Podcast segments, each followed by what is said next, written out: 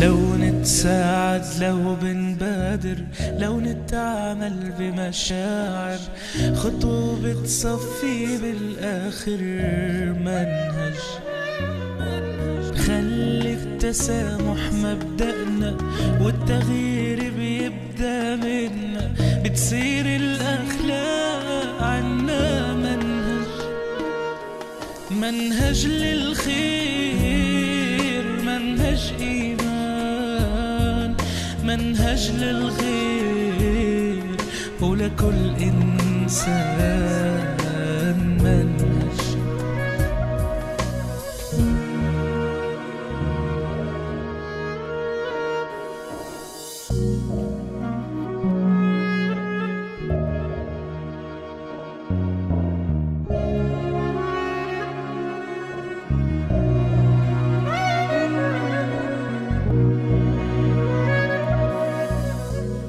بسم الله والحمد لله. أهلا وسهلا بكم في ستة رمضان وكل يوم إن شاء الله يا ربي والعالم كله بخير وسعادة وأمان وسلام.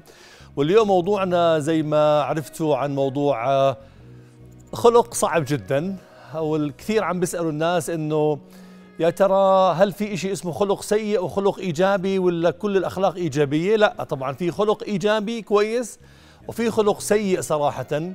زي مثلا ما حكى محمد صلى الله عليه وسلم اللهم اهدنا لأحسن الأخلاق لا يهدي لأحسنها إلا أنت واصرف عنا سيئها لا يصرف عنا سيئها إلا أنت. فزي ما في أخلاق إيجابية الله تعالى نسأل أن يتحلى فيها في أخلاق سيئة يجب علينا أن نبتعد عنها. السؤال إيش أخطر خلق ممكن إنه لا سمح الله الإنسان يكون عنده أو يتصف فيه؟ صراحة الموضوع مش بسيط ومش هين وفي مجموعة دراسات كبرى صارت حتى في الأردن آه، أظهرت بأنه أصعب خلق وأصعب شيء ممكن أنه الإنسان آه، يتحلى فيه أو يتصف فيه في الأخلاق هو خلق الأنانية. إذا كان الإنسان أناني لا يحب إلا نفسه ولا يرغب إلا بنفسه يهمش الآخرين. صحيح الكذب خطير جدا خطير جدا. السرقة خطيرة وسيئة جدا. الشك خطير جدا. إلى آخره من الأخلاق السيئة كلها خطير جدا لكن يبقى رأس هرم السوء في الأخلاق الإنسانية الأنانية. هعطي كم مثال على ذلك. منها مثلا الموضوعات اللي بنشاهدها للأسف برمضان وبغير رمضان في الأردن وبغير الأردن. لما أنا أكون محترم القانون وبحب القانون وبصف سيارتي في مكان صحيح. قدام مول قدام بنك قدام دكانة أبو العبد قدام dry clean قدام مصبغة. وبكون محترم حالي ومستني دوري فبصف سيارتي ويجي إنسان خلفي يسكر علي الطريق. وللأسف منشاهدها برمضان اللي هو شهر الأخلاق. تلاقي حالك صف سيارتك ويجي واحد ولا تنين ورا بعض بيسكروا عليك سيارتك. وبتطلع وبتشكي وبتبكي وبتنادي. وبتنتظر وإذا جاء الأخ آه، بتحكي له بس لو سمحت يا أخي لا تسكر علي آه، بسيارتي وقتي ملكي مش ملكك لو فبيطلع عليك كمان بالعالي.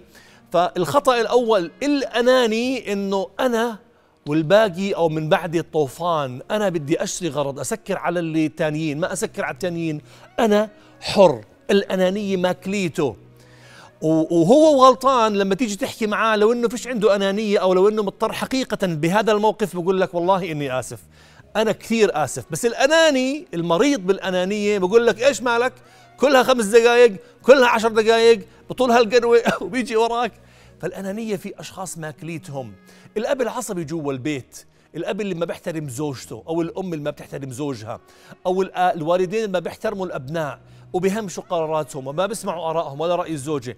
هذا هذا أب يعاني من الأنانية المدير الموظف اللي أنا كلامي صواب لا يحتمل الخطأ ورأي الآخرين خطأ لا يحتمل الصواب. هذا يعاني مسكين من مرض الأنانية.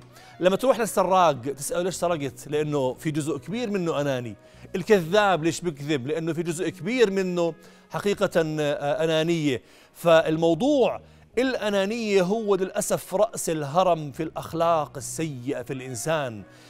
أنا أتمنى أن البعض اللي الآن عم بسمعني يبدأ بالتكنيك والتطبيق العملي للتخلص من الأنانية اللي هي تمثل حقيقة 75% من علاج المرض الأناني في الإنسان الاعتراف.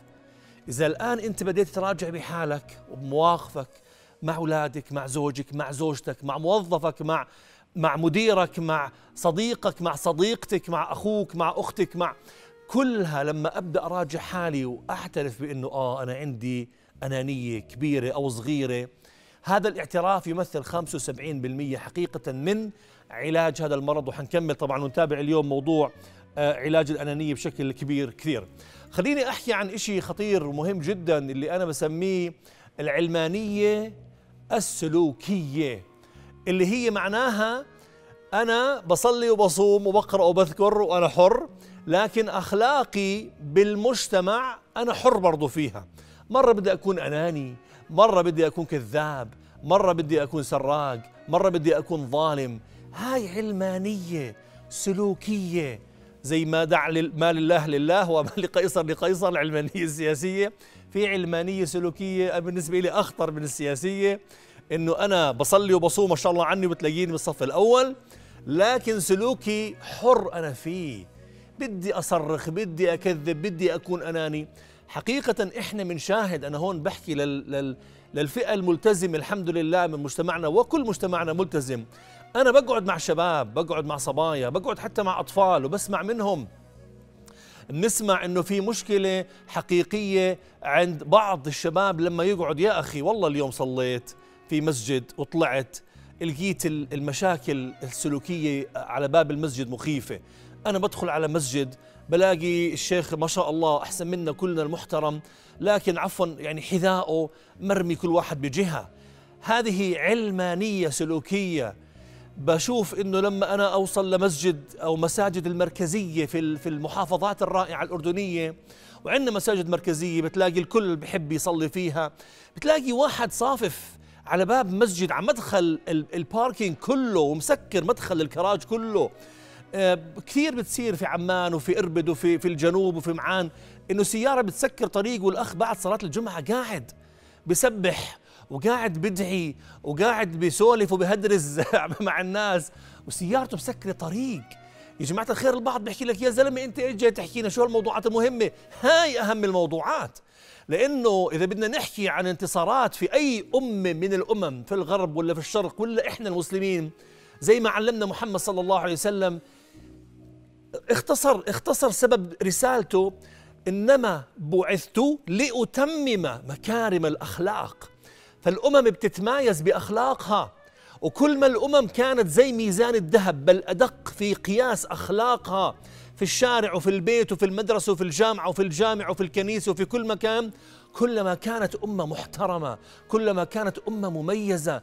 لكن لما تقعد مع ناس يا زلمة إحنا هلأ بدنا نروح على الجامع هو وقت نحط ال ال ال الحذاء هون ولا هون؟ هو وقتك. لا وقتي لأنه الإسلام دين النظام. أنت داخل على على مسجد تطبق أعظم الشعائر في النظام. في العالم الصلوات اللي بيصليها المسلم. حقيقة الموضوع مؤذي جدا. حقيقة الموضوع يجب أن ننتبه له بشكل كبير جدا لأنه موضوع الأخلاق وموضوع التخلص من الأنانية في غاية الأهمية.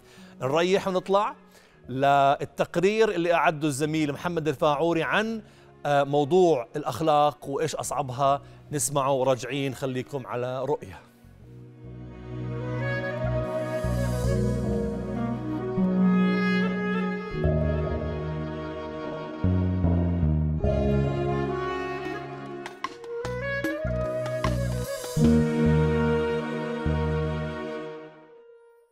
برأيك إيش أسوأ خلق يصدر عن الإنسان؟ إيش اسوء خلق؟ يصدر عن الإنسان. الكذب. ليش؟ الكذب سبب دمار كل شيء. الكذب هو أساس الدمار للانسان للمجتمع الغضب.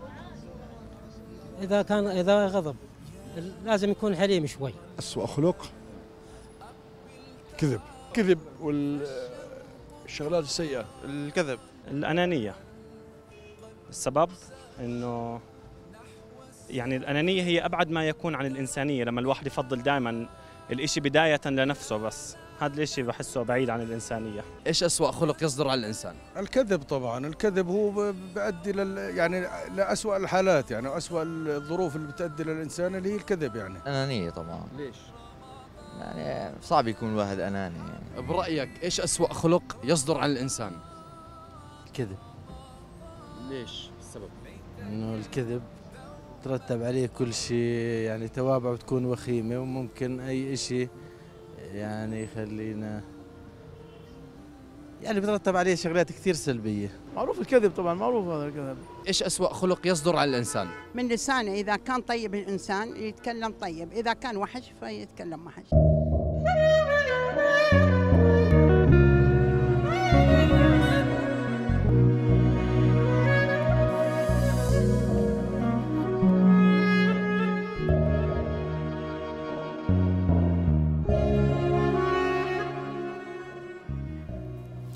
حياكم الله من جديد. تقرير رائع كالعادة من الفاعوري محمد والشارع الأردني. يا جماعة الخير كلنا عم نحضر تقارير. ما شاء الله الشوارع العربية رائعة في التقارير لكن وعي الشارع الأردني وتفاعله آه، ممتاز جدا. زي ما سمعنا الأغلب عم بيحكي أنه رأس الهرم في الأخلاق السيئة هو الكذب.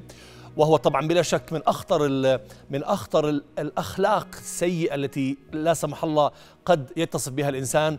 لكن دائما إذا رجعنا لأصول حتى الكذب بنلاقيها الأنانية. الإنسان عندما يكذب خاصة عندما يكون كبير هو حتى يحمي نفسه حتى يحمي الأنا اللي عنده. وبالتالي الأنانية أخطر من الكذب. فإذا أردت أن تعدل من أخلاقك وقيمك وأردت أن تتخلص من أسوأها فابحث دائما عن الأنانية. إذا تخلصت من الأنا والأنانية اللي في الإنسان سيسعد الإنسان ويسعد المجتمع. وأنا بدي أحكيها بصراحة.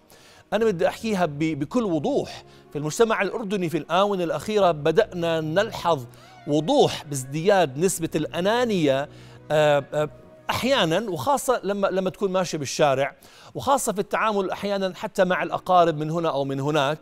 والغريب وبهمش بدي أذكر أمثلة لإنه برنامجنا ومنهجنا وبرنامج منهج الرمضاني هو برنامج أتى لكي يعيد الموازين المنهجية على الإسلام إلى حياتنا العملية.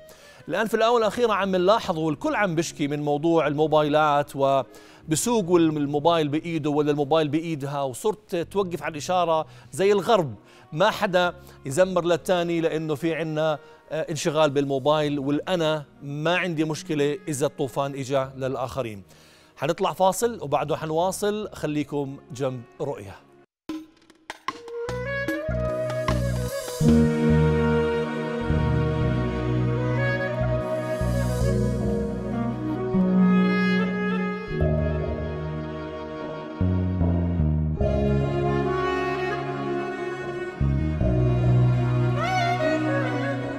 حياكم الله من جديد. موضوعنا هو للأسف هو سلبي لكنه مهم وهو رأس الهرم في المشكلات الأخلاقية. أسوأ خلق ممكن آه، يكون عند الإنسان حكينا هو الأنانية. كلها سيئة وكلها مرفوضة وكلها خطيرة. لكن لو بدينا نتخلص من الأنانية اللي فينا حقيقة سنجد شعور بالجمال. في في شيء جميل في تذوق في الطعام. وهذا شيء بنستمتع فيه برمضان وغير رمضان. وفي تذوق جمالي إحنا بنسميه بالأخلاق والسلوك اللي هي بتوصلنا لمرحلة من السعادة. البعض بس سريعا بيسأل إيش هي السعادة يا أخي؟ عرفوا لنا السعادة. التعريف الإصطلاحي للسعادة هي خلطة جميع المشاعر الإيجابية في الإنسان. كوكتيل. الراحة مع الإيجابية مع المتعة. لما تدخلت ببعض أصل للسعادة. هذا المعنى الإصطلاحي. البعض بيسأل كيف بقدر أكون سعيد؟ الجواب كتير سهل. السعادة قرار. إذا قررت تكون سعيد حتكون بلا شك سعيد. بنذكركم بالاتصالات الآن مفتوحة على الأرقام اللي عم تظهر على أسفل الشاشة. ونتشرف دائما بسماع صوتكم. وبرجع بحكي إنه السعادة قرار. السعادة مش مش فقط في المال، أحد أدوات السعادة المال، وقد يكون الفقر أحد أدوات السعادة. السعادة بالصحة أحد أدواتها، وقد تكون السعادة حقيقة بالمرض لا سمح الله. السعادة بالجمال، وقد يكون القبح سبب للسعادة، لأنه السعادة قرار بغض النظر كنت غني ولا فقير، جميل ولا قبيح، سقيم ولا صحيح. السعادة قرار. إذا قررت تكون سعيد حتكون سعيد، وكيف أكون سعيد بإني أجمع كل ال آه، في أو كل المشاعر الإيجابية في آه، آه، نفسك البشرية وعشان أكون سعيد وأنا بربطها بالأنانية أهم خطوات إطلاق السعادة وتجميع المشاعر الإيجابية المتعة والإخلاص والحب والود والتعاون والسكينة لازم ما أكون أناني. الأناني محروم من السعادة الحقيقية. المحروم الأناني فقط يفكر بنفسه ولا يفكر بالآخرين حتى لو أظهر الابتسامة على وجهه أو السعادة في في حياته. بدي أحكي مصطلح مهم مهم إلنا إحنا الأردنيين. يا ريت نطلق هاشتاج اسمه أن نحن مقابل الأنانية. الأنانية الأنا. لكن إحنا الأردنيين امتزنا طوال تأسيس الدولة بأن نحن والتفكير الجماعي والتفكير بالمجموعة. كلمة النشامة ما إجت من فراغ. أول صفة بالنشمي والنشمية هو التعاون هو الترحاب هو الكرم اللي بحط الأنانية على جنب وبنطلق ليكون أن نحن في في وفي في المجتمع هي الصفة الأساسية حتى يشعر بالسعادة ويشعر بالإخلاص بشكل كامل. معنا أخونا عبد الله من عجلون. سلام عليكم أخي عبد الله وعليكم السلام ورحمة الله وبركاته دكتور يزن والله يعطيك العافية سيدي. الله يعافيك ويرضى عليك. تفضل يا سيدي. معك عبد الله السواعي من محافظة عجلون دكتور والله يجزيك الخير ويعطيك العافية. الله. الله يبارك فيك. آه، دكتور يعني أنا بتعرف كعبد الله السواعي لا بدي أجامل ولا نافق بالنسبة للكذب يعني بنقطة يا ريت بالنسبة تعلي صوتك بس يا عبد الله بالنسبة للكذب دكتور أيوه. الكذب. آه، يجب انه التربيه التربيه هي الاساس من الأهل.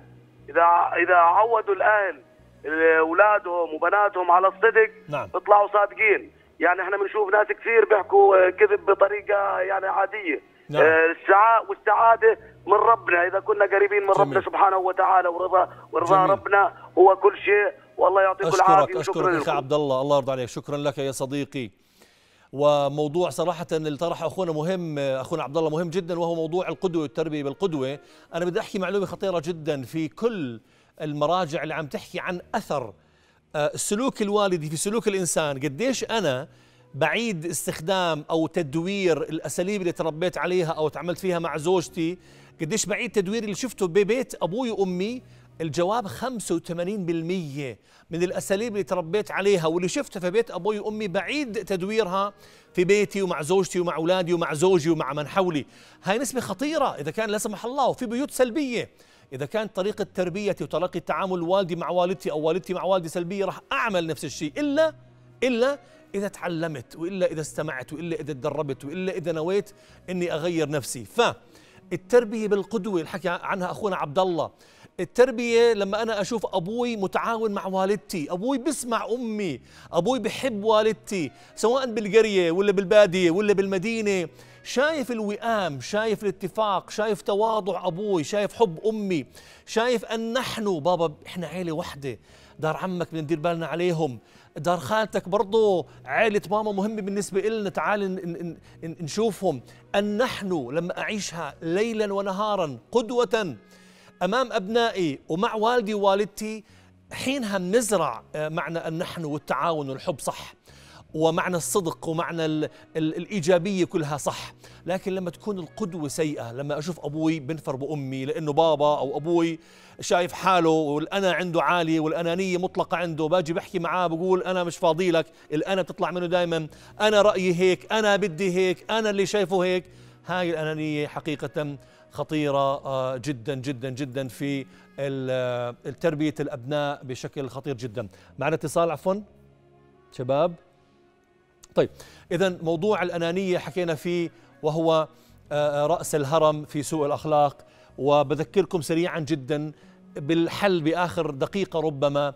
إحنا اولا 75% من حل الأنانية عند الإنسان أن أعترف بأنني أناني إذا عندي أنانية، إذا ما اعترفت مستحيل أقدر أحل، الخطوة الثانية إني أقيم ذاتي بعد كل مشكلة بتصير معي، لما أحس حالي حاد معصب معناته أرتاح بعد ساعة نص ساعة أنا كنت أناني بهذا الموقف، أقيم حالي بيني وبين نفسي. الخطوة الثالثة أبدأ أفكر ببدائل، بدائل الأنانية إني أكون هادي ولطيف ووديع. غدا نلقاكم بنفس الموعد بإذن الله تعالى. إلى ذاك الحين أستودعكم الله. والسلام عليكم.